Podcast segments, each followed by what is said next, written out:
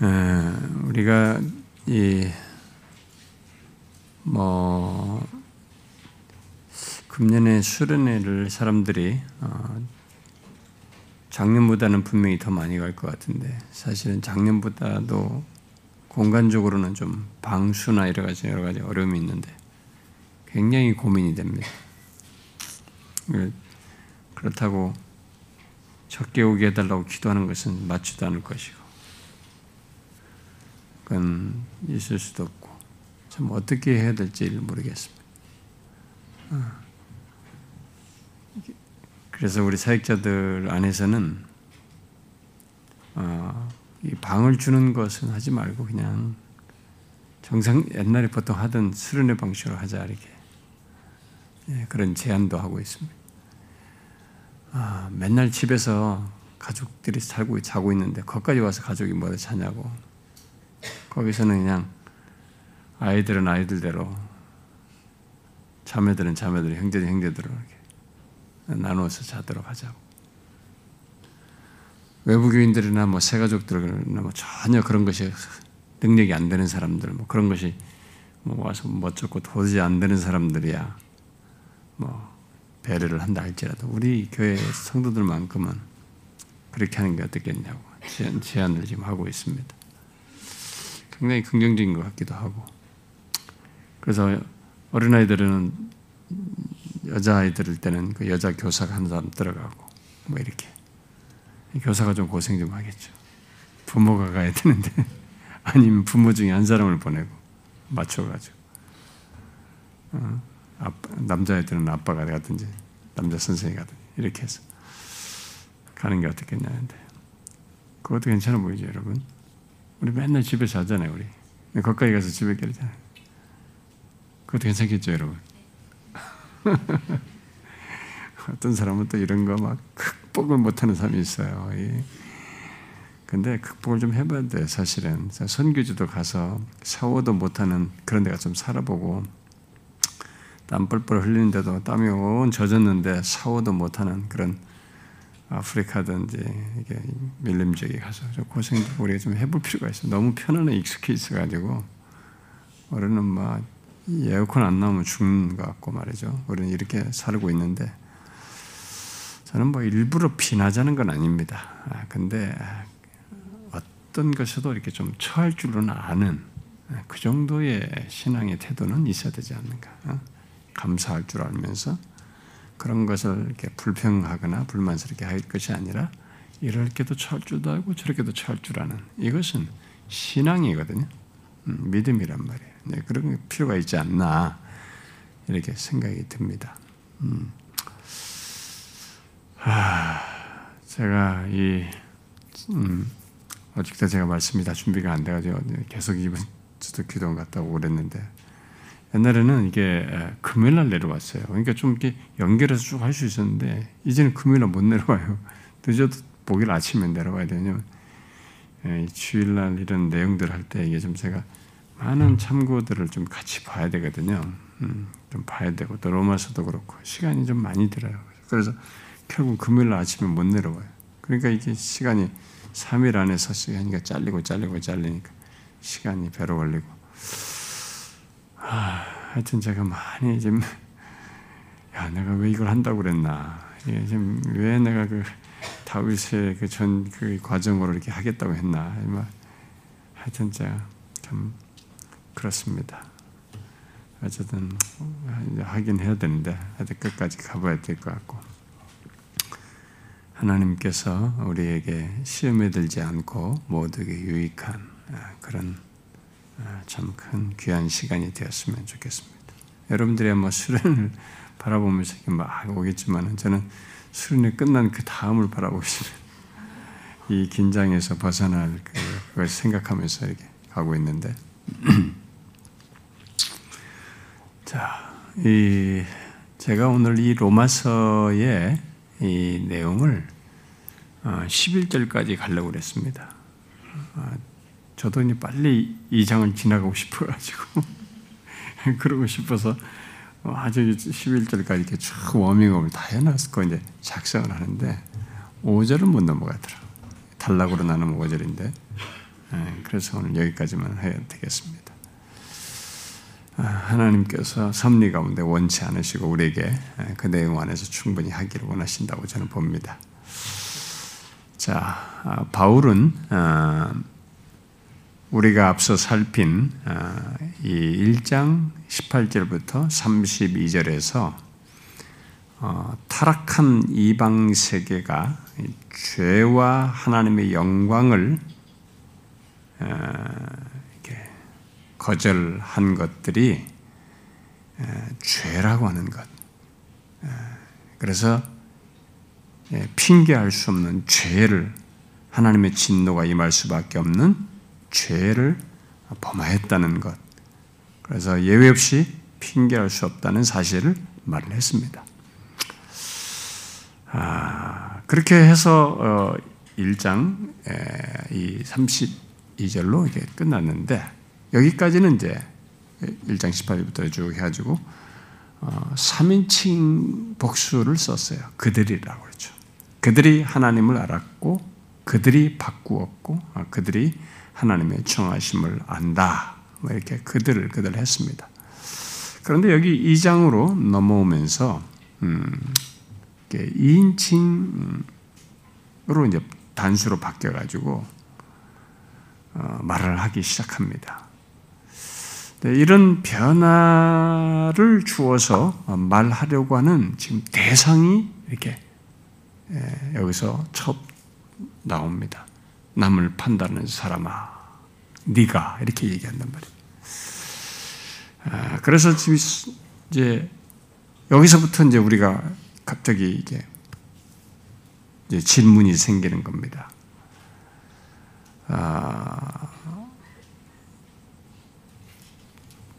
여기 이 대상은 누구를 말하는가? 남을 판다는 사람.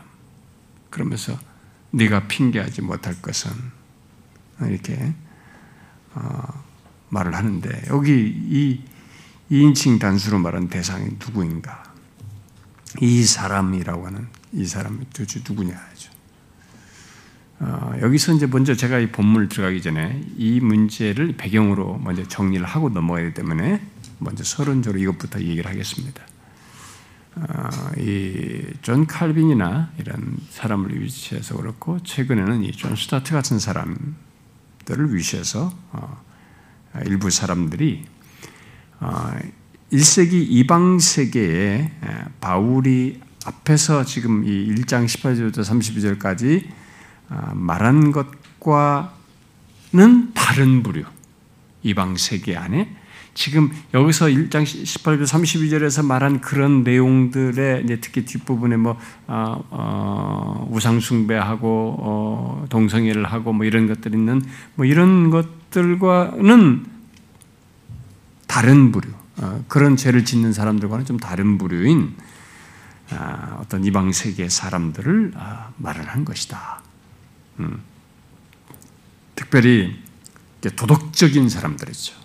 어, 바울이 이 편지를 쓸 당시로 보면은 음, 당대의 이 스토아 학파 아니 철학 그룹자들이죠. 예, 스토아 학파의 이 도덕적인 사람들이나 유명한 뭐 세네카 같은 사람이죠. 이 세네카 같은 사람 그리고 어, 네로의 가정교사 같은 사람들 이렇게 이런 도덕적인 사람들 소위 위대한 도덕적인 미덕을 말하고 어, 자기 성찰을 가르치면서 가르치고 또이 어, 도덕적인 안내 역할을 하면서 다른 사람들에게 문제와 잘못된 것들, 그런 우상숭배, 이런 죄들, 뭐 더러운 추악한 죄들, 이런 것들을 다 밝히고 지적해주고 말을 하는 부도덕한 이런 것들을 잘 판단하는 이런 사람들을 여기서 말하는 것이다.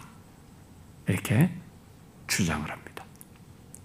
그래서 여기 이 사람은 어, 판단하는 남을 판단하는 사람은 바로 그런 사람들, 좀 도덕적인 사람들. 여기 1장 18절에서부터 아니 뒤에 뭐 우상 숭배부터 말하고 30절까지 말한 이 사람들과는 조금 좀 구분되는 1세기 이방 세계 그런 사람들 두고 말하는 것이다라고 보는 것입니다. 물론 이 사람들 중에는 이 사람들은 그렇게 말을 하면서도 어, 이 어, 그 유대인들도 이면적으로 여기에 있다. 어? 어, 이면적으로는 이게 유대인들도 여기 내포해서 말을 한다. 왜냐하면 뒤에 9절과 10절에서 어, 첫째는 유대인에게고 어, 그 다음에 헬라인이라고 말을 하니까 유대인들도 이면적으로 포함하고 있다. 이렇게 해석을 합니다. 그러나 주 이 내용은 대상은 지금 1세기 이방 세계의 도덕적인 사람들을 두고 그러면서 남을 판단은 그 사람들 두고 말한 것이다라고 해석을 합니다.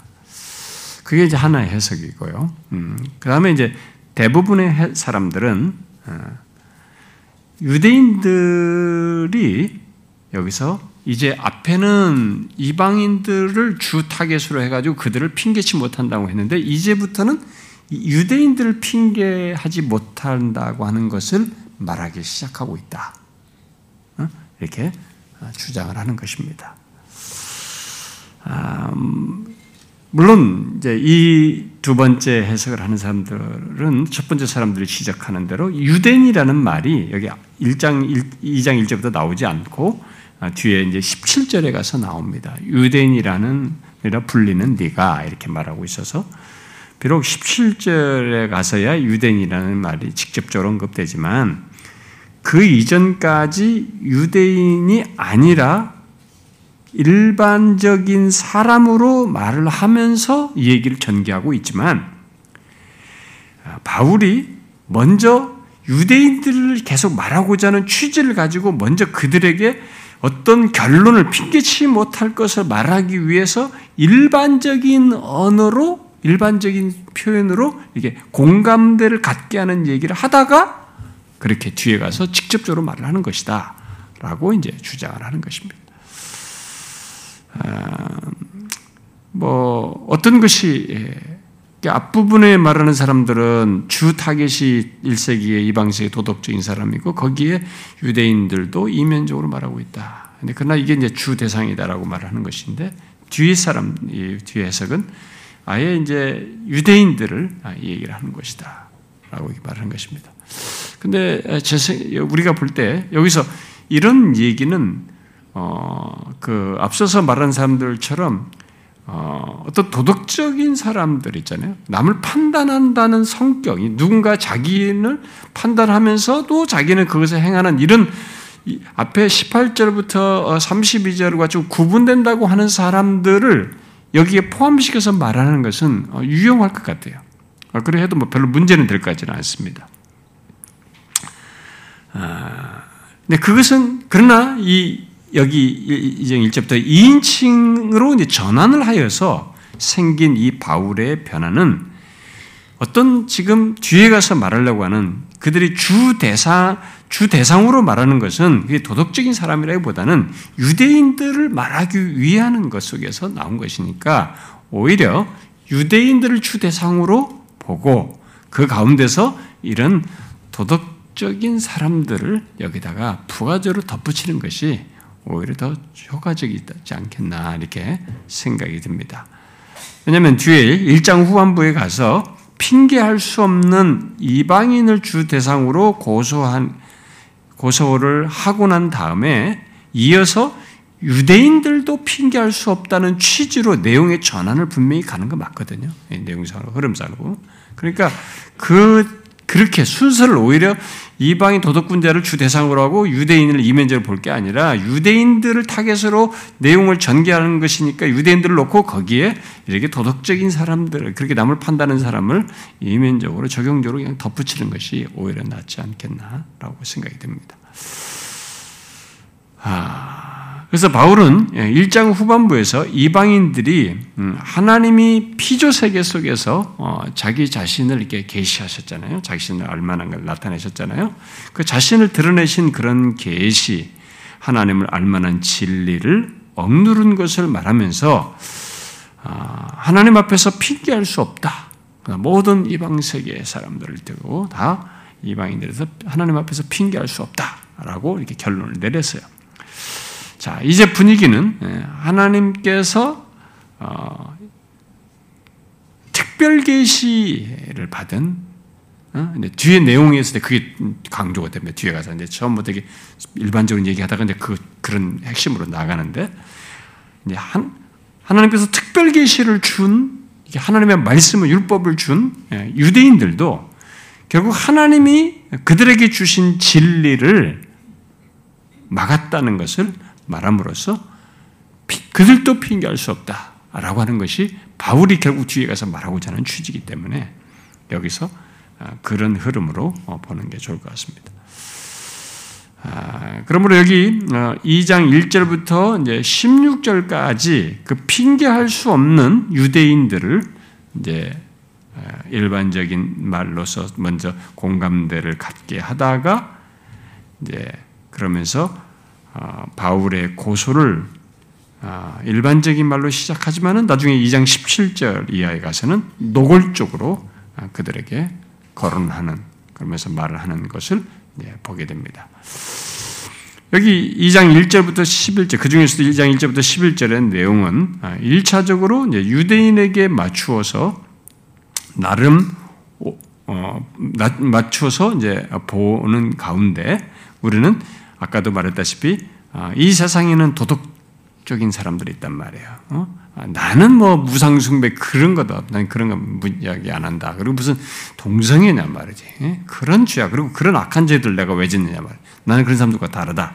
라고 하는 나름 옳고 그름을 말하면서 그에 따라서 다른 사람들을 말하고 판단하는 지식인, 뭐 도덕군자들, 그 다음에 종교적으로 고양된 높은 어떤 교, 종교적인 그런 열심을 내면서 어, 자신의 양심을 하여튼 내면을 관리하는 이런 사람들 이런 사람들을 포함해서 어, 볼수 있다고 봅니다. 같이 연결해서 생각해봐도 좋을 것 같다고 봅니다. 자, 여러분 근데 이런 그런 사람들은 여기 자기 자신에 대해서 지금 이런 도덕군자 같이 행하는 어, 남을 판단하면서 자기도 어, 그런 것을 행하는 이런 모습은 우리 주변에서 흔하게 보지 않습니까? 아, 그런 사람들을 보는 건 우리는 그렇게 어렵지 않잖아요. 뭐, 어, 우리들 과거도 그렇고. 아, 이제, 그들과 어, 이 1장 그 후반부 사람들과 차이가 있다면, 예, 도덕적인 사람에서 남들을 판단하면서 도덕적인 이런 사람들과의 차이가 있다면, 뭐, 무엇이겠어요? 여기서 말한 내용과 연관 지어서 말을 하면, 1장 후반부 사람들은, 어,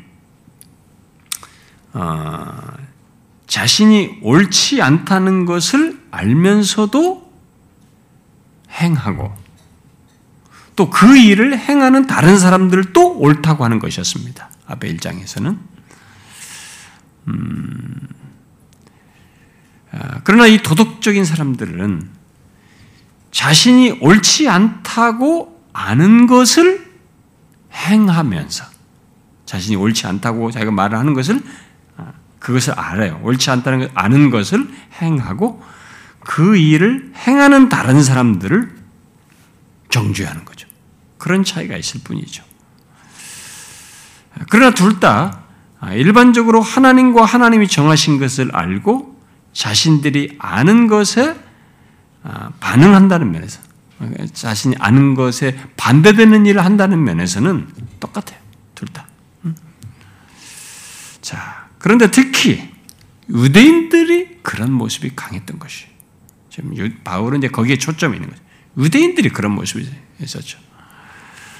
아, 바울은 앞에 1장 18절부터 32절에서 이방인들을 주된 고발 대상으로 말하고 있지만 1장 18절부터 그렇게 이방인을 고소대상으로 얘기하면서 그들을 말하는 건 그들의 초점을 둘려는 건 아니거든요. 거기서부터 해가지고 3장 20절까지 쭉 연결을 시켜서 말하려고자 하는, 궁극적으로 말하고자 하는 것은 뭐냐면 유대인들도 핑계할 수 없다. 라는 것입니다. 어? 유대인들을 기소하는 것이 주요 목적이었던 거죠.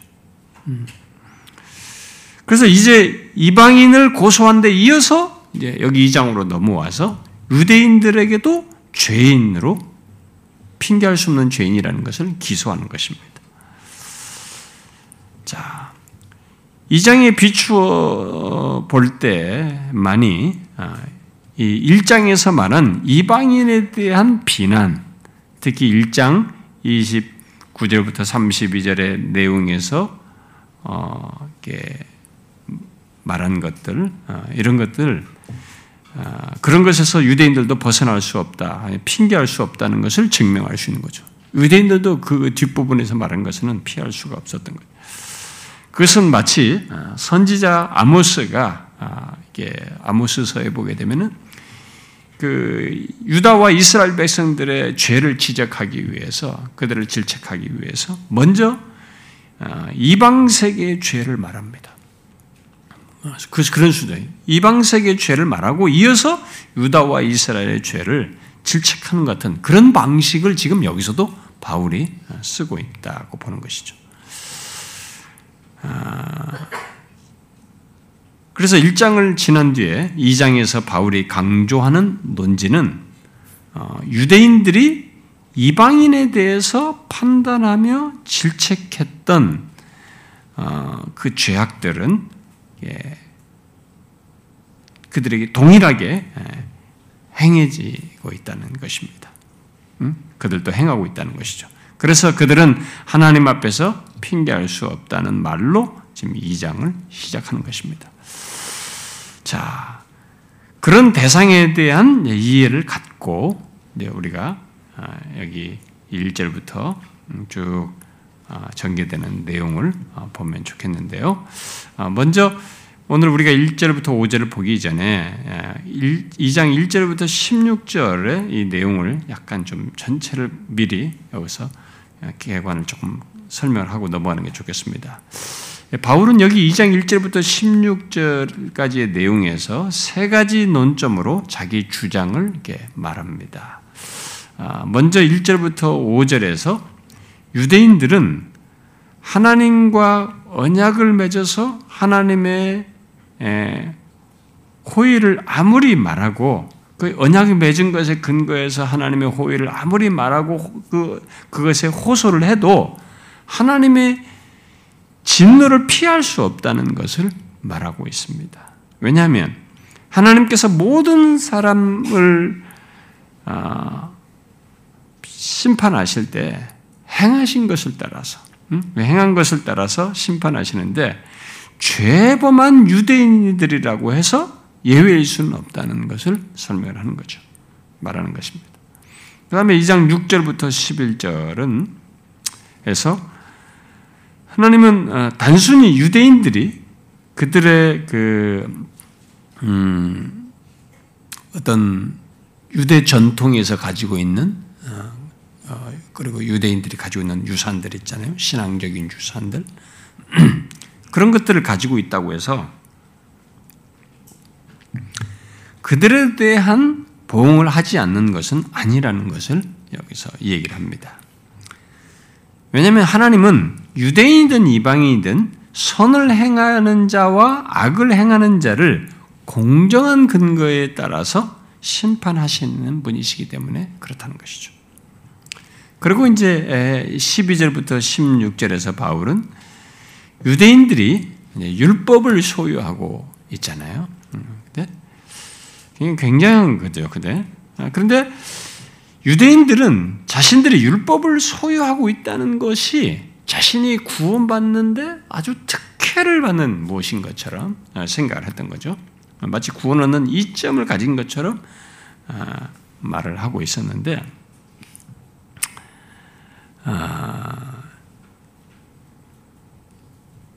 심판에서 중요한 것은 그 얘기를 하면서 여기서 심판에서 중요한 것은 율법을 단순히 소유한 것이 아니라 뭐예요? 율법을 지키는 것이기 때문에 소유한 것을 구원 얻는 이점을 가진 것으로 말할 수 없다라고 어, 여기서 말을 하고 있습니다. 12절 16절에서.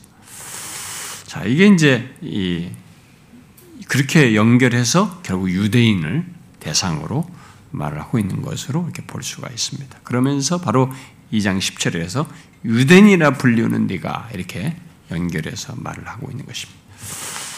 자, 그러면 어, 이제 그런 내용의 전개를 염두에 두고 여기 2장 1절부터 5절을 보면 어, 바울은 여기 1절에서 어떤 가상의 상대와 대화하는 방식으로 이게 논지를 아, 말을 하고 있습니다. 아마 당시 고대 사회에서는 이런 식의 아, 아, 논리 전개를 하는데 그래서 그러므로 남을 판단하는 사람아 이게 마치 누가 대화하는 것처럼 말하죠. 누구를 막론하고 네가 핑계하지 못할 것은 남을 판단하는 것으로 네가 너를 정죄하매니 판단은 네가 같은 일을 행함이니라 이렇게 말을 하고 있습니다. 자, 음, 2장 1절에 지금 시작을 그러므로라고 시작하고 있는 것을 보게 되면 앞에 1장 후반부 내용과 뭔가 연결을 시키고 있다는 의미인데 이 접속사는 아, 그래서 이게 너무 내용이 안 맞다. 그래가지고 이 이거는 의미 없는 접속사다 막 이렇게 해석도 하고 그러는데요. 어, 여기 그러므로라고 말을 시작 이것은 일장의 이방인들에 대한 비난으로부터 어떤 결론을 지금 말한다는 의미로서 지금 이 조속사를 썼다는 얘기인데 만약 정상적이라면. 그럼 도대체 그것을 통해서 무엇을 무엇을 연결한다는 얘기인가? 만약 이게 정상적으로 의미 없는 것이 아니라 정상적으로 쓴 것이라면 도대체 무엇을 연결하려고 하는 것인가? 근데 그건 지금까지 앞에서 제가 설명한 것을 염두에 두면 크게 문제가 되지 않습니다. 그런 의미에서 적절한 접속사라고 볼 수 있습니다. 아, 그것은 이미 말한 대로 앞에서 이방인을 말하면서도 바울이 계속 뭡니까? 염두에 둔 게. 3장 20절까지 쭉 연결할 목적이거든요. 음. 그러니까 유대인들을 계속 염두에 두고 연결하고자 하는 그 의도가 있기 때문에 그런 맥락에서 보면 이 말로 연결하는 것은 어, 자연스러운 것이라고 보는 것이죠. 그러니까 1장 21절부터 32절의 일반적인 비난은 유대인들도 하나님 앞에서 핑계할 수 없음을 어, 없다는 어떤 배경이 되기도 하지만 특히 1장 18절부터 20절의 보편적인 비난이 있잖아요. 어? 모든 사람이 진리를 막는 사람에게 임한다고 하는 진노로 말하는 이 보편적인 비난은 유대인들도 모든 사람들과 같아 더불어서 진리를 막는 죄책을 가지고 있기 때문에 핑계할 수 없다라는 내용이 거기에 내포되어 있단 말이에요. 그래서 여기 그러므로로 연결하는 것은 어, 그런 내용의 연결선상에서 유대인들도 관련성이기 때문에 자연스럽다고 볼 수 있는 것입니다. 왜 유대인들은 유대인들도 핑계하지 못한다는 것인가? 아, 일단 바울은 어, 남을 판단하는 사람이라고 함으로써 어, 남을 판단하는 모든 사람을 함께 생각해 볼 수 있는 여지를 일단 여기서 주고 있습니다. 그러니까 유대인들을 포함시켜서 모든 사람들을 한번 생각해 볼 수 있는 그런 표현을 일단 쓰고 있다고 보는데 그런 맥락에서 보면 우리가 아, 유대인들만 생각할 것이 아니라 아마 우리가 일반적으로도 한번 생각을 해보면 좋을 것 같아요. 우리들도 판단하는 모든 사람, 음? 그러니까 누구든지 판단하는 모든 사람은 핑계하지 못한다라고 여기서 지금 말을 하고 있습니다. 아, 이 말을 아, 들어야 한다는 것이죠. 판단하는 모든 사람은 핑계하지 못한다. 아, 유대인들이 그렇게 남을 이방인들을 판단을 했어요.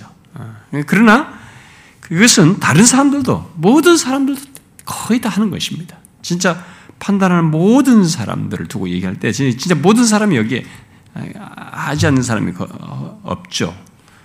어, 근데 여기서 판단하는 사람들은 핑계하지 못한다 얘기를 하는데 왜? 왜 그렇습니까? 왜 판단하는 사람은 핑계하지 못한다는 것입니까? 바로 이에서 이유가 나오죠. 그 이유는 남을 판단하는 것으로 자신이 자신을 정죄하기 때문이라는 것입니다.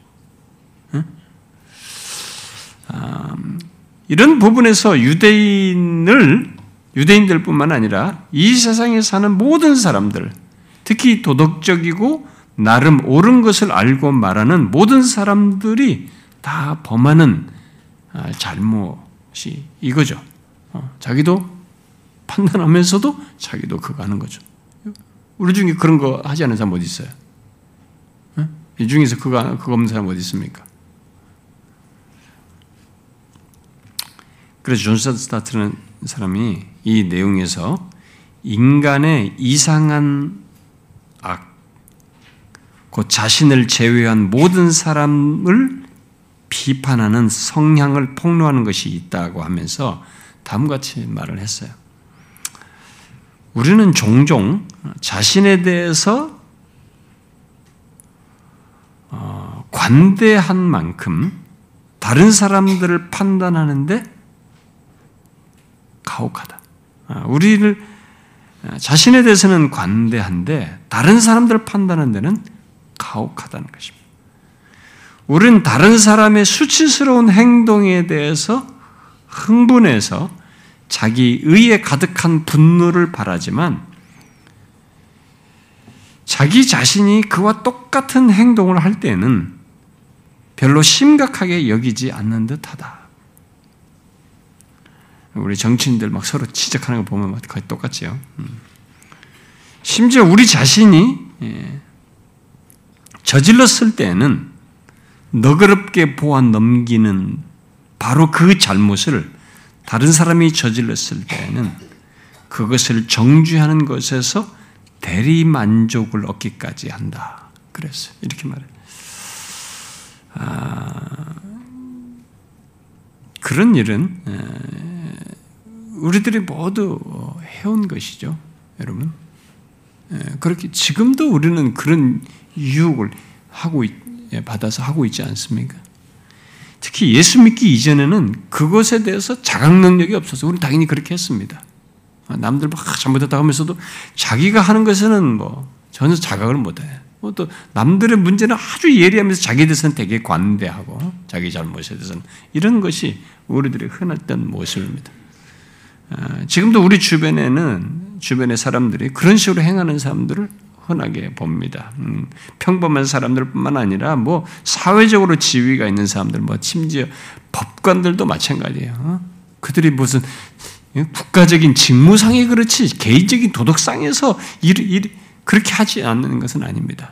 자기들도 남들 다 판단하면서 검찰이든 무슨 판사든 변호사든 뭐 교수든 어, 정치인이든 누구든 다 그렇게 합니다.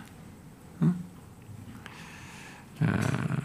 여러분 우리들 우리 우리들은 어떻습니까? 남을 판단하면서 자기도 판단은 그 일을 행하는 그런 거 예수 믿기 전에 우리가 항상 그래 왔죠. 근데 예수 믿고 나서는 어떻습니까? 혹시 지금도 그렇습니까? 음.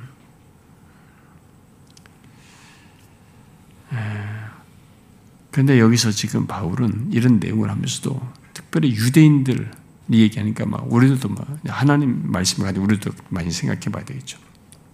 하나님의 율법을 가진 이 유대인들은 율법을 가지고 이방인들과 다른 사람들에 대해서 그렇게 했던 것이죠. 어? 판단을 해야 돼. 그러면서 자기들은 그것을 행했던 것입니다. 자, 그에 대해서 본문은 뭐예요? 남을 판단하는 것으로 내가 너를 정죄한다. 이렇게 말하고 있습니다. 왜 다른 사람을 판단하고 정죄하는 것이 자신을 정죄하는 것이 됩니까? 그것은 판단하는 내가 같은 일을 행하기 때문이다. 라고 이어서 말한 것에서 볼 수 있죠. 판단하는 내가 같은 일을 행하기 때문에 자신을 정죄하는 것이 된다. 이렇게 말하고 있습니다. 그리고 나서 이 2절을 말을 하게 됩니다. 자, 2절이 뭐예요? 이게?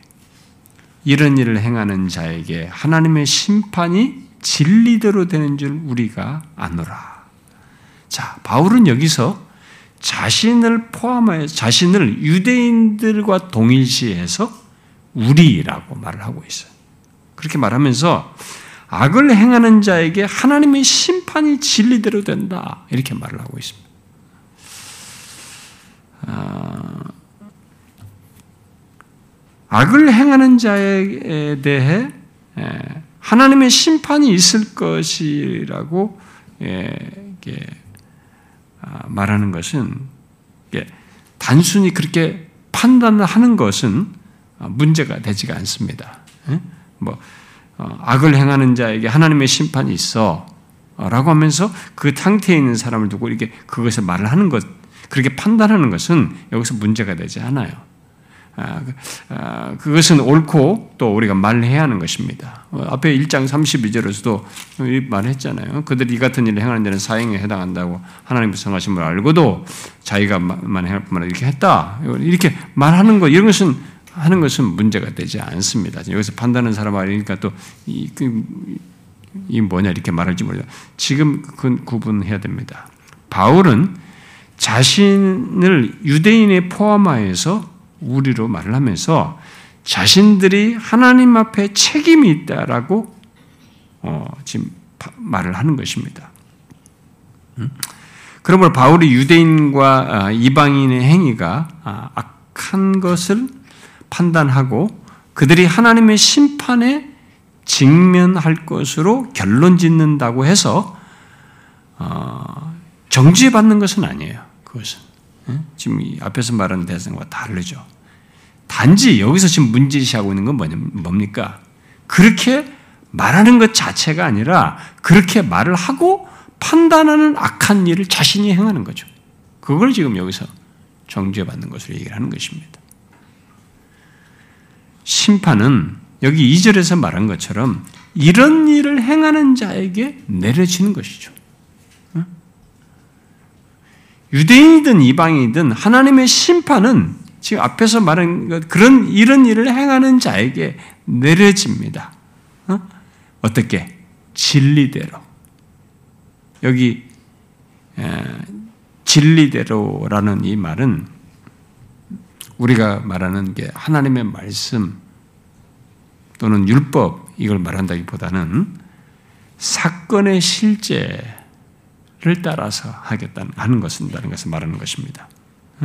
이것은 뒤에 이제 5절에서도 말하지만 그들이 아, 외적인 행동이든 내적인 행동이든 간에 그들의 실제죠. 그들의 실제를 따라서 어, 하나님께서 심판을 하신다.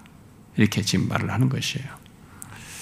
어, 그래서 지금 바울은 그 사실을 어, 그래서 이런 일을 행하는 자에게 그들이 행한 것에 따라서 그들의 실제를 따라서 그것에 근거해서 심판하신다, 심판한다 이렇게 말을 하고 3절에서 앞서 말한 내용을 지금 이어갑니다. 다시 또 꺼내요.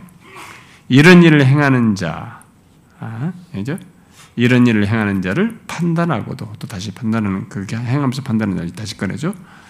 아, 판단하고도 같은 일을 행하는 사람아, 네가 하나님의 심판을 피할 줄로 생각하느냐? 또 다시 꺼내죠. 자, 여기 이런 일을 행하는 자가 누구입니까? 앞에서 말한 자이죠. 다른 사람을 판단하면서 자기가 그걸 행하는 사람들, 바로 악을 행하는 자들. 아, 그러가 같은 일을 행하기 때문에 하나님의 심판을 피할 수 없다라고 여기서 말을 하고 있습니다. 이렇게 계속 다른 사람을 판단하는 것을 바울은 네, 강조를 해요. 그러니까 이렇게 점점 점 일반적인 얘기로 언어를 하면서 그게 율법을 율법이라는 엄청난 것을 가지고 그렇게 하는 유대인들로 이렇게 나아가는 것이죠. 다른 사람을 판단하면서 그것을 행하는 자들, 특히 유대인들의 그런 모순됨과 자기 기만을 지금 강조하고 있는 것이죠. 뭐 우리들이 뭐 예를 들어서 하나님의 말씀을 가지고 성경을 가지고 예수를 믿는데도 이런 우리가 만일 또 지금도 이렇다 그러면 그건 우리가 정말로 그 똑같은 문제가 되는 거죠. 어? 어, 남을 판단하면서 내가 똑같이 행한다. 예, 저 같은 사람은, 저 같은 목사는 어, 그럴 가능성이 굉장히 높죠. 어, 굉장히 높죠. 설교나 이런 모든 것에서 어, 지금 말한 것에서 이렇게 바울이 말한 것 같은 것을 한다는 면에서 정죄받을 내용은 아니지만 그렇게 하면서 내가 행동을 할 때, 그 악을 행할 때는 이 상황이 달라지는 거죠. 음. 그러니까 우리가 그런 것에 대해서는 이, 이, 내용을 통해서 아, 지금 여기서 유대인들을 배경상으로 문맥상에서 강조한다 할지라도 우리가 이런 모습에 대해서는 예수를 믿는데도 우리가 그런 것에 대해서는 굉장히 우리가 경성히 해야죠. 음. 근데 여러분 너무 흔하지 않아요? 아, 교회당 안에서도 판단하고도 자기가 자기가 할 때는 그 자기가 뭐 했는지도 몰라 기억도 안 나요. 판단하면서 행하는 일을.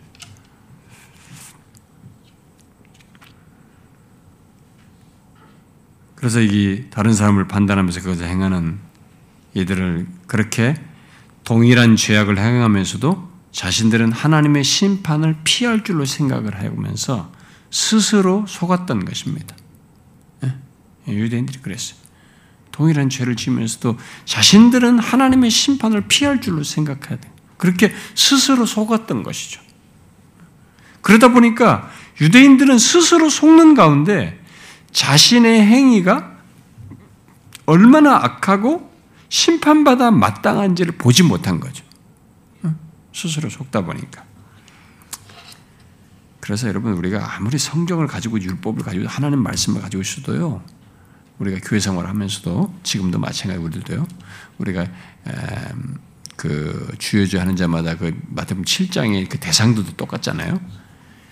자기 스스로 속는 것은 정말 무서운 거예요. 자기 기만에 빠지는 것은 굉장히 무서운 겁니다. 저는 목사로서 음, 제가 나이가 먹으면서 자꾸 둔감해져 가지고 그렇게 될까봐 상당히 걱정해요. 어떤 면에서 약간 우려를 합니다. 그러니까 젊었을 때는 이게 딱긴 거와 아닌 것이 선명해져. 근데 이제 하도 살면서 그런 것들을 많이 보고 다양해지고 현실의 경험이 많아지다 보니까 그리고 이게 어떤 것들을 이제 융통성도 생겨 이걸 그런 것들을 봐줘야 하고 품어주는 이런 것들이 생기다 보니까 그 틈바구니에서 이렇게 기만당하는 것에 대해서 둔감해지는 것이 이렇게 같이 묻어나와요. 아이고. 게다가 이 사고가 이게 예리함도 사라지잖아요. 이게 기억력도 떨어지고. 그러니까 그런 것들 안 하고 싶어지는 것이 인간의 이 나이가 먹어가면서 신체 안에서 내 의식 세계 속에서 자연스럽게 생겨나요. 그 이런 것들이 병행되어서 결국 이렇게 하나님 앞에서도 예리하게 어? 기만당하지 않아야 되는데, 기만하지 말아야 되는데, 스스로 속지 말아야 되는데, 이렇게 스스로 속는 일을 할 수도 있고, 거기서 둔감해서 할 수도 있다는 위험성이 있어서 가끔 제가 그런 생각합니다. 이건 우리가 굉장히 경계해야 돼요. 여러분, 자기 기만에 빠지면 속수무책이에요. 자기가 행하는 것에 대해서 이 보지를 못합니다. 자기가 이 행하는 것이 뭐가 문제가 있는, 뭐가 얼마나 악한지. 그러니까 이것이 내가 못 보는 것을 끝나면 아니, 내가 못 보는 것에 끝나면 뭐 괜찮겠는데 그게 아니라 나는 못 봤지만 하나님은 지금 여기서 이렇게 성경을 통해서 밝히듯이 그걸 심각하게 보고 있거든. 나만 심각하게 보지 않지 하나님은 심각하게 보고 있단 말이에요. 그래서 문제가 되는 거죠. 그래서 우리는 이 자기 기만에 빠지는 것을 이렇게 이런 식으로 자기 기만에 빠지는 것은 대단히 경계해야 됩니다. 그 마태복음 7장에 나오는 사람들도 자기들이 주여주 하면서 그 기만이 어디까지 갔습니까? 주님 앞에 갈 때까지 가지 않았습니까? 설 때까지. 음. 근데 저는 제 자신도 이렇게 보지만은 교회 안에서도 그런 사람도 많이 보거든요. 음. 그건 우리가 정말로 경계해야 됩니다.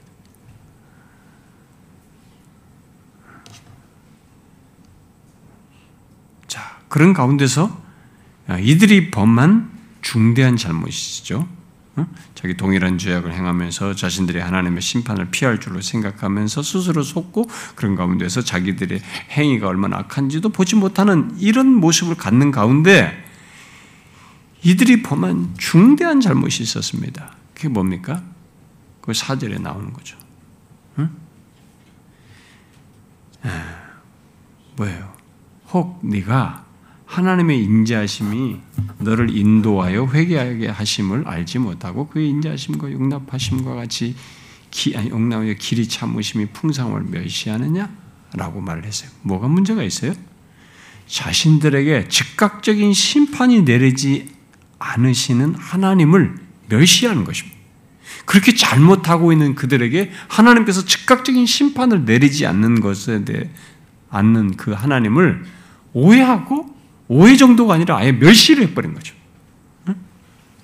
바로 하나님께서 그의 인자하심과 용납하심과 길이 참으심을 풍성히 나타내시고 있는 것인데 그런 하나님을 멸시한 것입니다. 무시한 거죠. 하나님께서 즉각 심판하지 않고 여러분 우리들이 어떤 죄를 지었다. 이 세상이 뭐 이렇게 하는데 그렇게 기만하면서 계속 죄를 짓는다. 그래서 그들에게 하나님 즉각적인 심판을 하지 않는다. 그건 우리가 착각하면 안 됩니다. 이 세상에 지금 만약에 우리들이 죄 지을 때마다 하나님 즉각적인 심판하면 살아남을 사람 어디 있습니까? 응? 태어나서 조금 있다가 다 죽어야지. 다 죽어야지. 아니 인간들이 착각하면 안 되는 것입니다. 근데 지금도 수많은 인간들이 착각하는 게 바로 이거예요.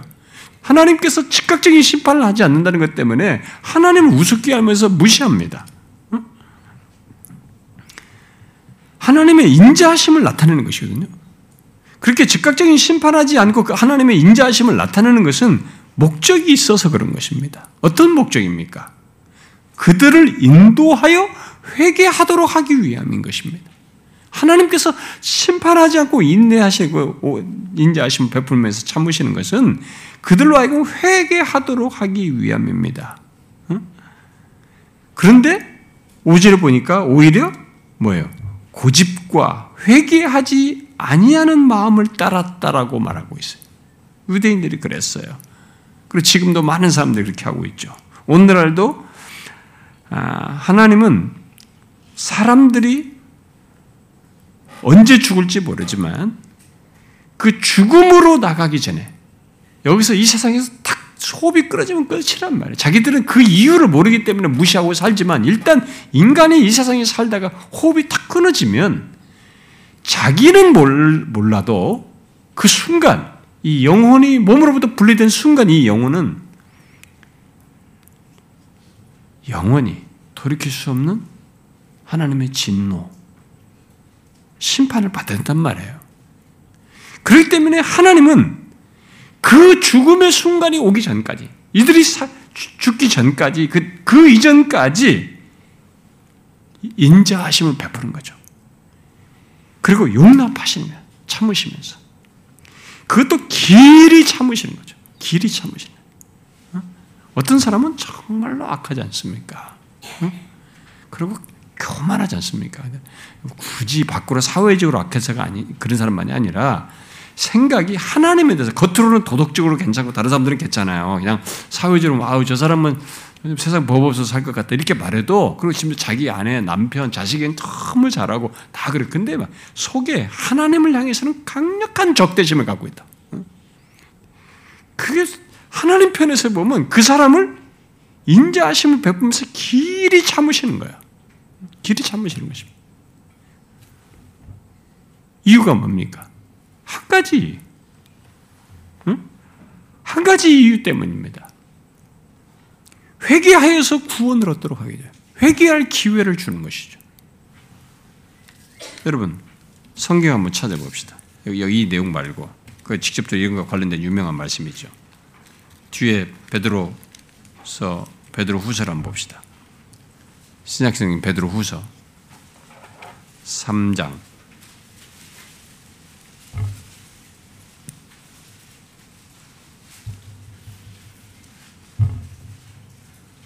베드로후서 3장 9절 같이 읽어봅시다. 9절 시작. 주의 약속은 어떤 이들이 더디다고 생각하는 것 같이 더딘 것이 아니라 오직 주께서는 너희를 대하여 오래 참으사 아무도 멸망하지 아니하고 다 회개하기에 이르기를 원하시네. 자, 하나님께서 시간을 우리에게 주는 거죠. 아, 왜 이렇게 빨리빨리 주님이 안 오시나? 하지만 시간을 주신 거죠. 거기서 오래 참으셔요. 왜? 아무도 멸망하지 아니하고 다 회개하기를 원하셔서 그런 것이죠. 거기서 하나님은 인자하심을 베풀고 용납하고 계시며 길이 참으시고 있는 거죠. 회개하도록 그런 기회를 준 거죠. 여기서 바울은 유대인들의 악한 행동을 아, 아, 이들의 유대인들의 악한 행동이 마치 한 수를 더 떠서 하는 것으로 어, 이 얘기를 하고 있는 것입니다. 하나님께서 그렇게 인자하심과 용납하심과 길이 참으심을 나타내시는데도 불구하고 오히려 그 하나님을 무시하면서 다른 식으로 자기 나름대로 다른 식으로 생각하면서 무시하면서 뭐예요? 고집을 부리는 거죠. 고집을 부리면서 회개하지 아니하는 마음을 따르라. 회개하는 마음으로 가야 되는데 회개하지 않는 마음을 따라 따랐다는 것입니다. 에, 오늘날의 유대인들도 뭐 그렇겠습니다만은 오늘날 많은 사람들이 지금도 똑같은 모습을 취하고 있습니다. 하나님께서 음, 인자하심을 베풀고 있는데 오래 참으시고 있는데 사람들이 고집을 부려요. 여러분 어디서 그걸 느낍니까, 여러분? 그냥 아예 하나님을 모르는 사람들은 그냥 자기가 본능적으로 혼자 고집을 부르는 것이에요. 근데 그 고집이 밖으로 노출되는 거 보면은 복음을 전해보고 말해요. 어떤 사람은 복음을 전하고 하는데 고집을 부려요. 어?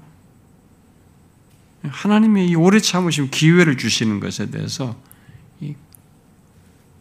완악함을 드리는 거죠. 그러면서 마음이 그렇게 동기부여를 주서 줬을 때 회개하는 마음으로 따른 것이 아니라 회개하지 않는 마음을 따르는 거죠. 완악한 마음을 따르는 거죠. 자, 그런데 성경이 이제 밝히는 중요한 사실은 뭐냐면 그러한 것에 대해서 그걸로 끝나는 일은 없다는 겁니다. 그렇게 해서 우리가 행동하는 것으로 그냥 끝나는 일은 없다는 거죠. 그것에 대한 결과를 얘기하죠. 뭡니까? 5절 하반절에 말하죠. 진노의 날, 곧 하나님의 의로우신 심판이 나타나는 그날에 이 말 진노를 쌓는다라고 했습니다. 그 사람은 고집을 부리면서 회개하지 않는 마음을 따르지만 그런 그런 과정이 뭐냐면 자신이 하나님 앞에 종말론적으로 심판받을 그 날, 진노의 날, 하나님의 의로우신 심판이 나타날 그 날에 자신에게 이말 진노를 쌓고 있는 것입니다. 여기 네가 쌓아두고 있다라는 이 말은 일반적으로 유대인들이 자신들이 선행을 행했을 때 선행을 어, 행하는 것 때문에 그들이 받을 미래의 어떤 축복을 쌓는 것과 관련해서 자주 쓰는 말이에요, 이 말이. 근데 바울이 지금 그 말을 사용해가지고 거꾸로 얘기하는 거죠. 어? 그 말을 써서 그들의 선행을 이렇게 많이 쌓아서 뭐 축복을 받는 게 아니라 그 선행은 한없이 부족하고 오히려 죄를 지음으로써 자기 위에 축복이 아니라 진노를 쌓고 있다라고 지금 얘기를 하는 것이죠. 그러니까 우리들이 이렇게 사람들이 하나님의 오래 참으심이 있는 엄연히 이 실체가 있거든요. 하나님 편에서는 A, B, C, D라는 각각의 개개인들을 향해서 오래 참으시는 인자하심이라고 하는 실체를 드러내셔요. 그렇게 하고 있는 것입니다. 그 사람이 모르고 있어. 아, 이거 뭐 우연하게 누가 지금 얘기하는 것이고 그냥 나는 그냥 내가 우연하게 내가 사는 것이지 무슨 소리야. 이렇게 하지만 그렇지 않아요. 하나님 편에서는 이 우주 만물에 존재하는 모든 것에 대해서 고유한 인격의 창조에서부터 생물의 존재하는 것까지 실제 창조자요 그들을 창조하셔서 그들의 인생의 길이와 모든 것을 아시고 정하시는 분의 입장에서는 그들의 사는 기간 동안에 그들을 향하여서 이렇게 기회를 주시는 것 속에는 인자하심과 오래 옹납하심과 길이 참으심이 있는 것이죠. 오래 참으심이 있는 거죠. 근데 그것을 거부하는 거죠. 고집을 부리면서 완악함을 드러내면서 회개하지 않은 것에 대해서 그들은 결국 자기 위에 진노를 쌓고 있는 것입니다. 그들이 쌓은 죄는 결국 여호와의 날에 나타날 진노를 쌓는 것으로 이렇게 어, 어, 설명을 하고 있는 것이죠. 그러니까 단순히 죄를 쌓는 것 그걸 끝나는 게 그것은 진노를 쌓는 것이에요. 그런데 유대인들은 어, 자신들의 죄를 범해도 자기들은 그 죄를 범해도 자신들이 가지고 있는 이 언약적인 어떤 지위나 특권 것을 생각하면서 하나님의 진노를 받지 않을 것이라고 생각하는 거죠. 이게 뭐냐? 자신들은 어, 사들에서 말한 것처럼 3절에서 것처럼 이런 심판을 받지 않을 것이라고 생각합니다. 자신들은 이런 언약적인 특권을 생각하면서 자꾸 생각, 그렇게 생각하는 거죠. 역사 속에서 그런 이스라엘 백성들이 앞서서 이스라엘 백성들의 그런 태도에 대해서 이미 증명된 게 있었죠. 언제 있습니까? 자신들이 절대 하나님이 우리가 누군데 하나님 언약을 맺으시고 우리가 아브라함의 후손이고 다 이게 하나님의 성전과 이게 하나님의 여기 뭐 다 있는데 무슨 소리냐? 우리는 하나님의 진노가 이말 언제요? 예레미야 당시 때죠. 유다가 멸망할 예루살렘 멸망할 때죠.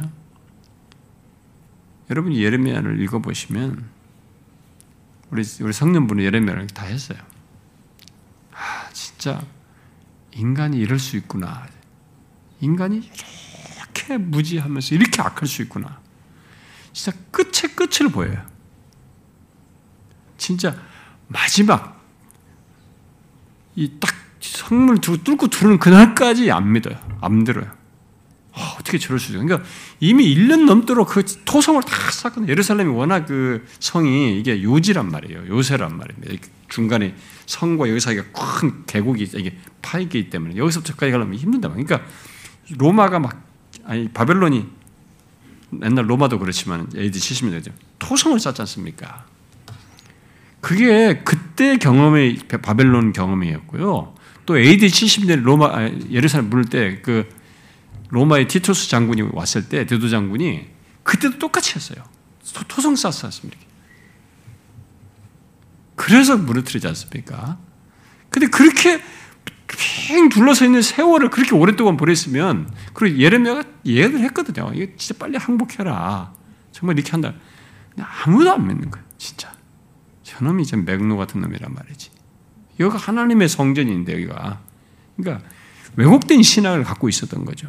어? 성, 성전이 있지. 여기가 하나님의 언약한 예루살렘 성이 시온 성이지. 우리가 아브라함의 후손이지. 법계 다 있지. 그런데 무슨 소리냐 이거예요.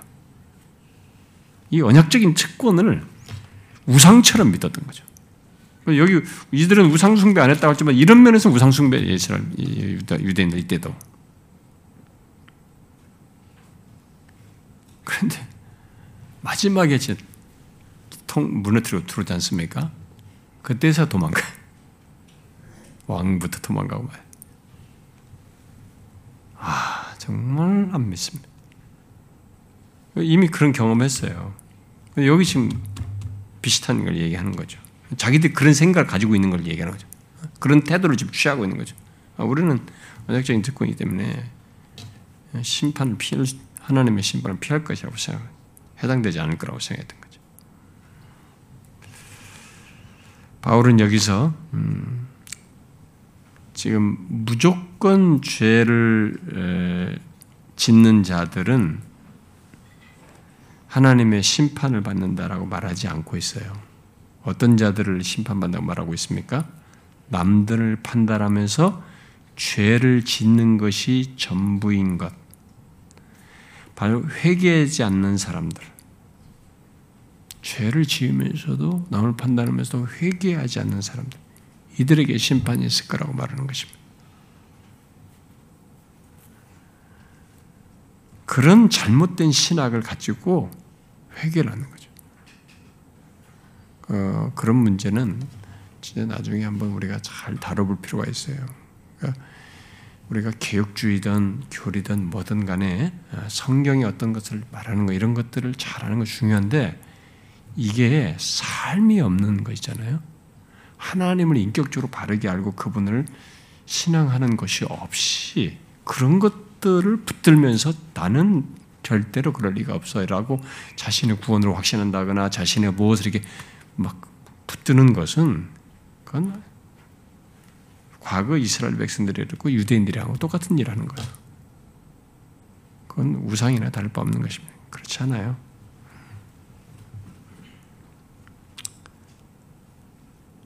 여러분 오늘 본문에서 어, 여기 바울이 말한 것을 잘 보십시오.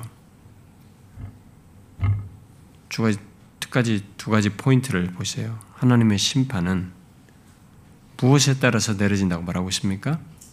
진리를 따라서요. 실제를 따라서인 것입니다. 마음이든 행동이든 그런 것들의 실제를 따라서인 거죠. 또, 또 한 가지 뭡니까? 유대인들과 같은 연관지어서 볼 때 하나님의 심판은 어떤 외적인 지, 조건이나 특권이나 지위로 피할 수 있는 것이 아니에요. 내가 무슨 혈통이고 내가 무슨 지위고 무슨 믿는 가정이고 무슨 내가 율법을 알고 뭘 알고 이렇게 무슨 어떤 인간이 가지고 있는 외적인 조건이나 특권이나 이런 지위 가지고 하나님의 심판을 피할 수 있는 건 아닙니다. 회개가 없이 그 조건에 있는 사람은 심판을 피할 수 없어요. 오히려 자기 위에 진노를 쌓는 것입니다. 장차 하나님의 의로우신 심판을 받아서 영원히 형벌받을 그 사람으로 이렇게 더 견고하게 나아가는 것이죠. 회개치 않은 자들을 향해서 지금도 하나님은 이 인자하심을 베푸시며 용납하시고 길이 참으십니다. 지금도 그렇게 하시죠. 우리에게 오래 참으시는 걸 하죠. 오래 참으시. 그래서 이 오래 참으시는 하나님을 무시하고 고집대로 회개치 않는 마음을 따라 행한 것에 대해서는 하나님이 정확한 심판합니다. 여기 공정한 심판을 하십니다. 그 행한 것에 따라서. 그 뒤에 가서 이제 6절부터 각 행한 대로 보응하신다. 행한 대로 보응한다. 이 말이 많이 나와 이제. 진짜 행한 대로 보응하시. 근데 그게 상상을 초월한 얘기입니다.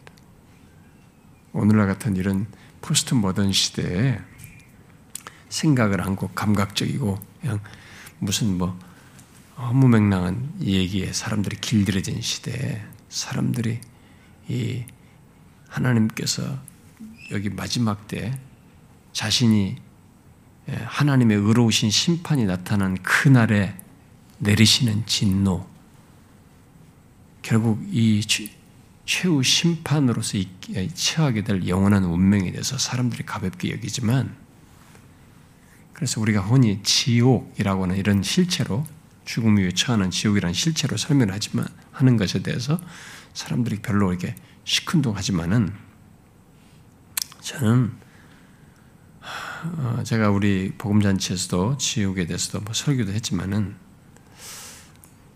음, 저는 좀 더 더 정확하게 음, 그런 부분을 한번 전하고 싶어요. 근데 언어가 안 돼요. 그리고 개념이 설명하는데 한계가 너무 있어요. 그러니까 이게 한 100이 있으면 아무리 내가 지옥이라는 것을 100이라는 지옥의 실체를 설명해도 0.1도 안 되는 거 언어와 개념으로 설명이 안 되는 거예요. 왜냐하면 우리들이 경험 세계 속에 그걸 유추할 수 있는 게 겨우 비유적인 것밖에 안 되거든요. 불 가운데 있는 거, 뭐 이런 걸로. 구더기도 죽지 않고 뭣도 하고. 예수님이 제일 많이 말씀하셨는데 그냥 몇 가지 사실이거든요. 그것으로 실체를 설명하는 게 너무 제한된 거예요. 그 사람들을 우습게 하는 거죠. 근데 게다가 이방 종교 사람들이 지옥을 다 얘기를 하고 있는 거예요. 무슨 뭐 사자성이 어떤 무슨 뭐 아주 막 무슨 마귀 같은 것 절제들이 막 다 염라댕이 어떻고 어떻고 하면서 막 이상한 개념으로 지옥을 다 포장을 해놔 버려 가지고 이 우리를 왜곡시키는 지옥 개념이 이방 종교들이 만들어 놓은 게 있어 가지고 그 이 실체를 설명하는 게 우리들이 또 잘못된 게 채색돼 있어요. 그래서 적나라하게 성경이 말하는 실체를 조금 이렇게 펼쳐가지고 어, 상세히 말하는 말해줄 필요가 있어요. 근데 제가 원래 제가 지금 어, 우리 교회에서 하나씩 설교를 쭉 하려고 하는 그런 내용들 중에 나중에는 제가 이제 종말에 대해서 우리 교회에서 많이 했지만 그래도 종말은 또 종말대로 전체 체계를 한번 다 설교를 했거든요. 근데 그때 제가 특별히 끝부분에서 하늘나라를 설명을 할 것이거든요. 예. 예.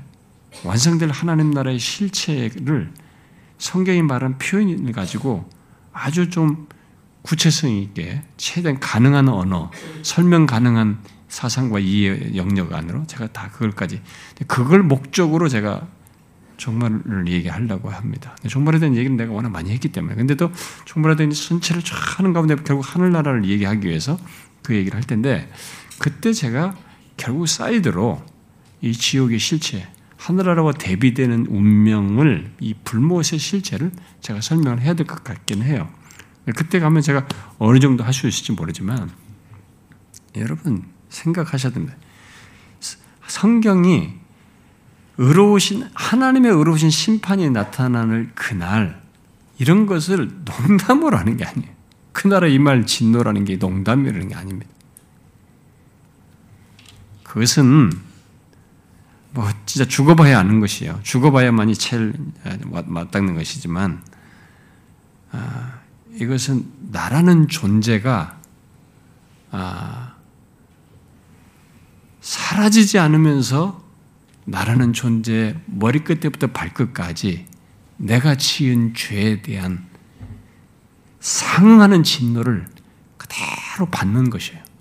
그러니까 나의 존재 머리끝부터 발끝까지가 내가 지은 죄에 대한 쌓은 진노를 그대로 받는 것이어서 그것이 성경으로 묘사하면 당사자는 머리끝부터 발끝까지 고통이라는 것으로 경험을 해야 돼요. 인격적 고통이에요, 그게.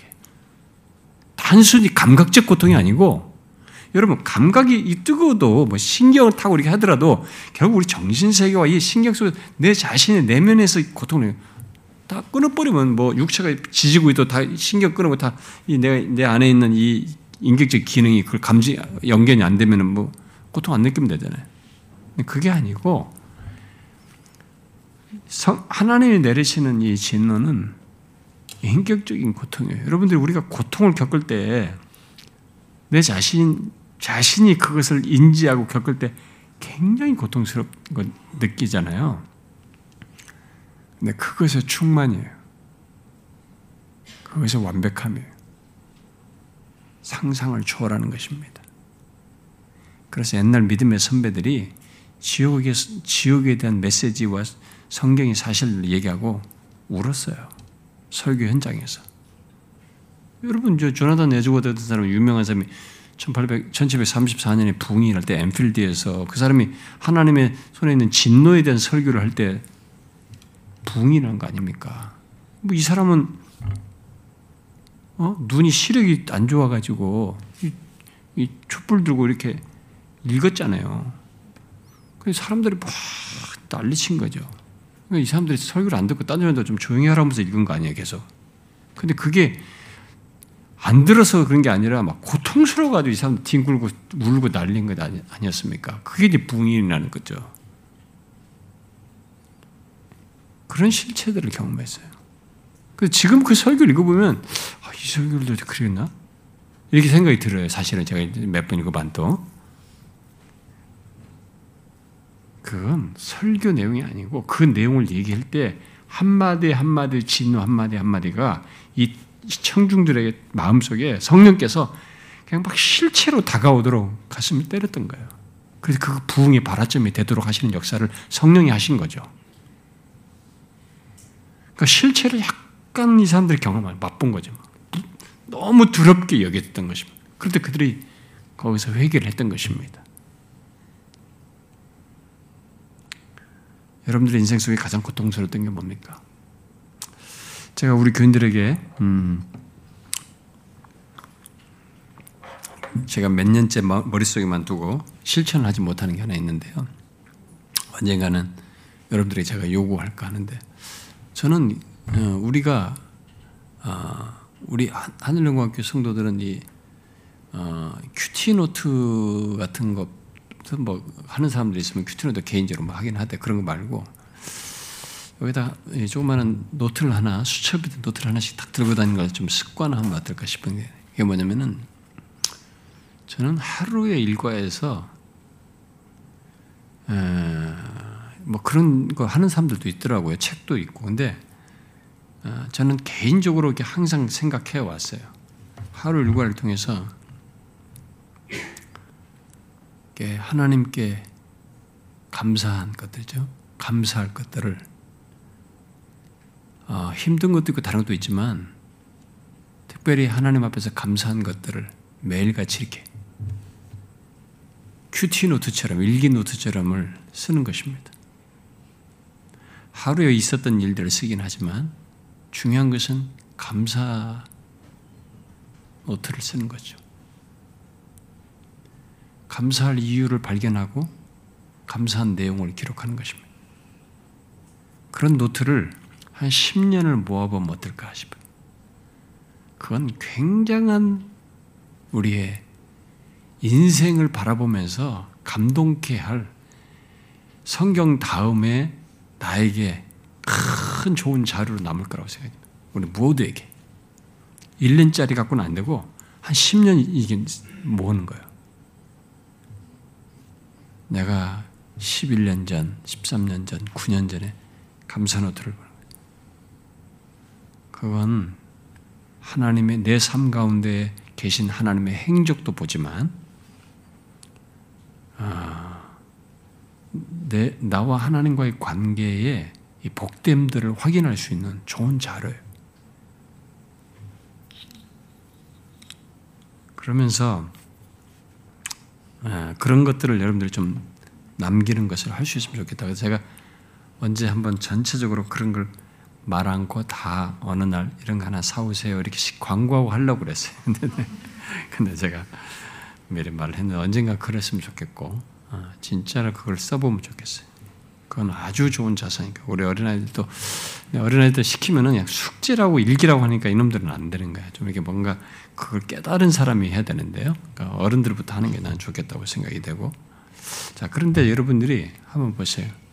여러분들의 인생 살면서 가장 여러분의 존재 자체, 나라고 하는 사람이 내 옆에 아내, 남편, 자식이 다, 다 치더라도 이 사람이 상관없어. 이, 일단 내 자신이 가장 고통스럽던 데가 어떤지예요, 여러분. 한번 생각해 보세요. 뭐가 있었습니까, 여러분? 그런 게.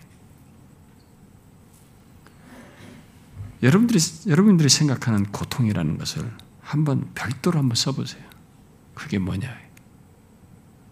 내가 생각하는 고통이 뭐냐? 네? 내가 아는 고통이 어떤 것이냐, 어느 정도냐 한번. 이런 구체성이 좀 필요합니다. 왜냐하면 예수님께서 말씀하신 죄에 따른 고통을 이해하는데 아주 중요해요. 어떤 면에서. 양면에서 중요합니다. 하나는 예수를 믿고 회개하고 구원을 받은 사람에게는 죄에 따른 고통이 어떤 것인지를 그리스도의 십자가를 연관지어 생각함으로써 이해가 넓어질 수 있고 또 다른 하나는 믿지 않고 자신이 그 고통을 영원히 져야 하는 지옥에서의 고통이 무엇인지를 일단 약간 이해할 수도 있어요. 왜냐하면 어차피 고통을 인지하는 것은 나 당사자이거든, 내거든요. 내가 그것을 영원토록 경험을 해야 된단 말이에요. 그런 것에 예고편 같고 맛보기 같은 것이 우리 인생 속에 있을 수도 있단 말이에요. 그게 뭐냐? 한번 생각해 보자. 여러분들 인생 속에서 그토록 고통스러웠던 것이 뭐였습니까? 한번 적어 보세요. 제일 힘들던 게 뭡니까? 모든 사람이 여러분을 괴롭힐 때 막 마음이 어떻게 하지 못한 그 심리적인 것이었습니까? 뭡니까, 여러분? 뭐 누가 뭐 수술을 하면서 뭐 몸을 짜, 뭐 찌르고 뭐 찌를 때입니까? 보세요, 여러분. 우리가 고통, 고통, 고통하지만 단막극들이에요. 짤막짤막한 것들입니다. 그리고 고통의 깊이가 없어요, 여러분. 아주 얇습니다. 지옥은 다릅니다, 여러분. 이 고통의 깊이가 내 존재를 관통하는 것입니다. 내 존재를 완전히 지배하는 거예요. 그러면서 내 인격이 살아있는 것입니다. 주님이 그걸 설명하고 싶어서 불 가운데 있는 것으로 설명하고 불못으로 설명하는 것입니다. 1세기는 그것으로 설명해야 되거든요. 1세기 사람들이 고통을 인지할 수 있는 가장 쉬운 게 뭐냐면 불이었어요. 불. 불타 죽고 불에 죽고 불에 죽고 이런 것이었기 때문에 그거란 말이에요. 여러분 아무것도 아니에요. 지옥을 알아야 됩니다. 마지막 날에 있을 하나님의 의로우신 심판으로 나타나는 이 쌓는 진노가 무엇인지, 지옥에서 받을 이 진노가 무엇인지 알아야 됩니다. 근데 우리가 알 수가 없어. 이 고통이라는 걸 모르거든요. 뭐 힘들어 봤다 해봐야 잠깐이에요. 깊이가 없어요, 별로. 약간 감각적이고 육체적이고, 그지? 지나가고 지나가요. 뭐 길어도 아무리 또 지나가도 길어봤자 얼마 안 돼. 뭐 어떤 사람 남에서부터 죽을 때까지 고통스럽다 해봐야 계속 그런다고 해도 70년이에요. 80년이고. 이건 뭐예요? 영원이에요. 7만 년이 아니고 7천 년이 아니고 7억 년이 아니고 영원이에요.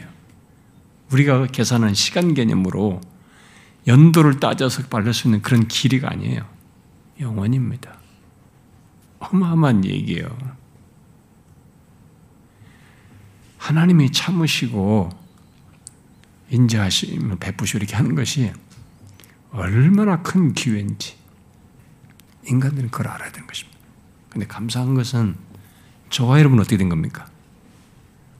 저와 여러분은 하나님께서 예수를 앞에 나오기까지 많이 참으시고 기다려 주시고 인자하신 배부 용납하신 그 혜택을 받다가 우리는 돌아오게 된 거죠. 복음을 듣고 회개하게 됐죠. 예수 믿는 사람은 그래서 이 하나님이 많이 참으셨구나.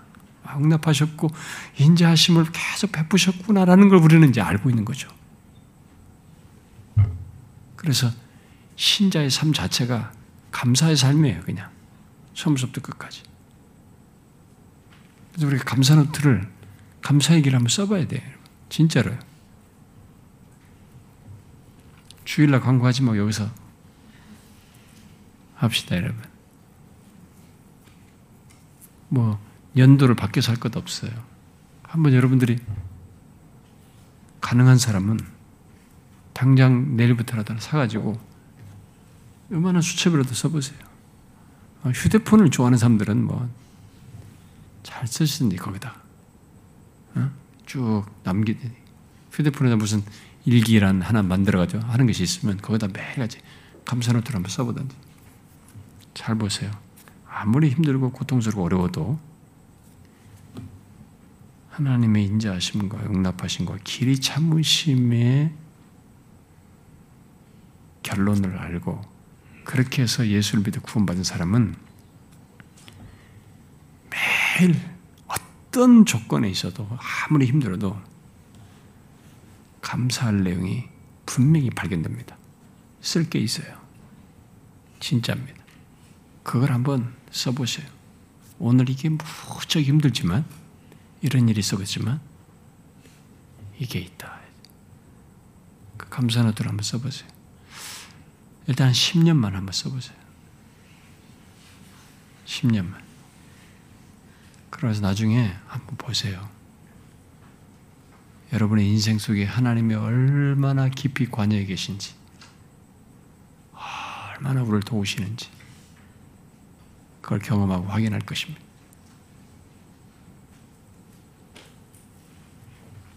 기도합시다.